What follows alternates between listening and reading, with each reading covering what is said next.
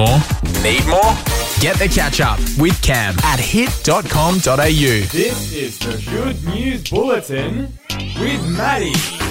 The Mount Isa Coles has joined the nationwide campaign with food rescue organisation SecondBite to help deliver nutritious meals to vulnerable Australians. Although it's a national food, uh, a national appeal, local charities like the Mount Isa Family Support Service will benefit from the appeal, keeping some of the donated money in the community. Also making news, Cam, it is time to get ready for a trip across to Townsville. Up to 10,000 fans can watch their team play in Queensland stadiums from this Saturday, the 27th of June.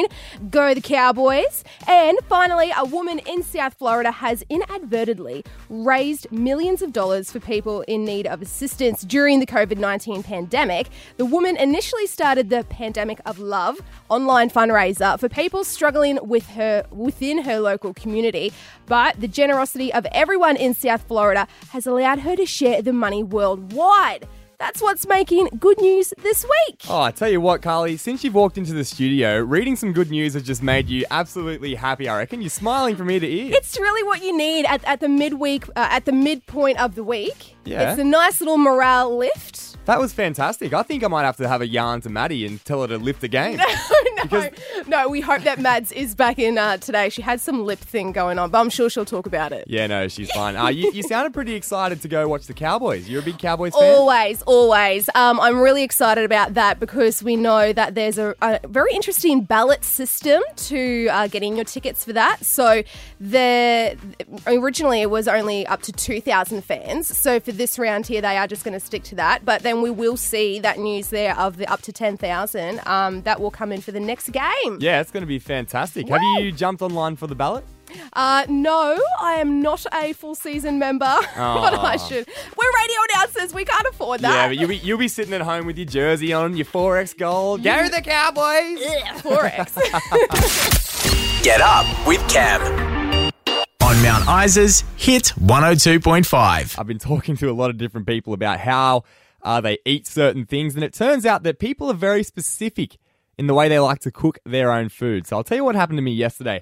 I went home uh, from work, as I do every day. I sort of get home and cook up a nice lunch, and I, I always have eggs. So I, I have my scrambled eggs. I mix it with like chopped up bacon, chopped up spring onions, and avocado. It is it is the most beautiful combination I've ever been able to sort of conjure up while I've been at home making my own lunch because I don't I don't like to buy lunch out every day. I like to save a little bit of money.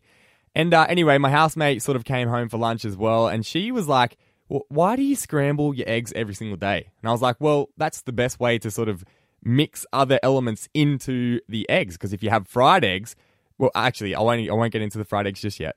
But anyway, she was saying, "Why don't you just why don't you poach your eggs?" And I was like, "Well, the reason I don't poach my eggs is because." If you do them at home and you, you try to get that really like um like shriveled up egg whites around the egg, you have to put vinegar in the water and it tastes really vinegary. Scrap poached eggs are really nice, but they're very very hard to get right and not taste like vinegar. Only the cafes can do that really well. Secondly, she's like, well, if you don't if you don't like poaching them, why don't you just fry them? They look much better. Yeah, I agree. They probably look better than scrambled eggs, but to actually cook a fried egg properly, you need to have it on the pan for so long that the bottom actually gets burnt because it's hard to cook the top if you're just frying the eggs unless you flip it over.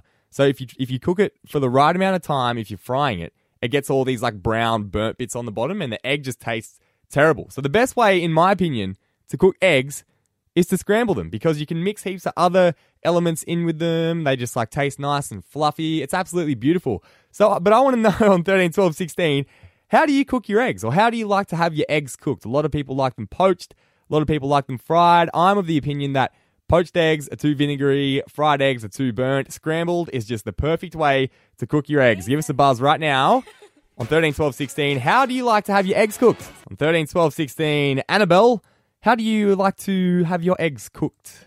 I'm embarrassed to admit this, but I just microwave mine in a mug. What? Yeah. I mean, I mean, I was sort of thinking like poached or fried or scrambled, but you, so how does that actually turn out when you microwave them? You can poach it. So what you do is you get a fork, you put the crack the egg into a mug, poke a couple of holes in the egg, and chuck it in for about 30 seconds. Surely you've got to start a website on the best ways to cook foods. Like that is, I- I've never heard of that. That's incredible. So much less mess than cooking it on a pan. All right. Well, I I might stick to my scramble because that sounds like too much effort for me. But thanks for your call. This is the Hit Breakfast Show with Cam. It's safe to say, as a country, we are we feel like we've done pretty well during the coronavirus pandemic. We're starting to beat it. We are aren't getting too many more cases. The big issue now is when will the borders open back up? Now, New South Wales and Victoria have their borders open, so you can sort of just cross back and forth. Uh, Queensland obviously is closed to uh, states, well, every state in Australia. Uh, and, you know, the Northern Territory's opening up, a couple other states starting to open up. But there's, like, because of this whole border debate, there's been a lot of back and forth between the premiers of the states. So South Australia opened their borders to Western Australia, uh, the Northern Territory, and Tasmania. And Dan Andrews, the uh, Premier of Victoria, had this to say. Well, look, I don't want to be offensive to South Australians, but why would you want to go there? Why would you want to go there? Holiday here. Turns out it's kind of backfired on him. So since he said that, uh, Victoria has seen double-digit increases in cases of coronavirus in the in the past week or two, or like probably week and a half. I think it's only been a week and a half since he said that. Uh, but they're starting to see more and more community transmission, and community transmission is where you know it's not someone who's bringing the coronavirus back from overseas. It's where someone in Victoria has given it to someone in Victoria, and they don't they can't trace where it's actually been transferred from. Uh, so Victoria has sort of been like the um the really slow person in the in the running team where it's like, oh, come on, we're only as fast as our slowest person. Victoria is the the key to opening back up Australia and getting all the borders open. And the premiers have actually weighed in on this a lot. Uh, this is uh, Mark McGowan, the Western Australian uh, premier, talking about Victoria. The current situation in Victoria is dire. I mean, it is kind of dire, but like, like it's it's only sort of increasing by about 15 cases every day. It's not like it's increasing by hundreds of cases like it is over in the like other countries like the US, uh, where that is actually dire. Uh, so now Gladys Berejiklian had this to say about it. I call on all organisations not to interact um, with citizens from Melbourne at this stage. So just don't even talk to them. Geez, that's a that's a progressive way of looking at it. Uh, the Northern Territory Premier had this to say about the whole situation in Victoria as well. Don't go down south and freeze your ass off in a pub with 20 people. And the sad thing about all of this is it was all said before the coronavirus pandemic even started. Want more? Need more? Get the catch up with Cam at hit.com.au.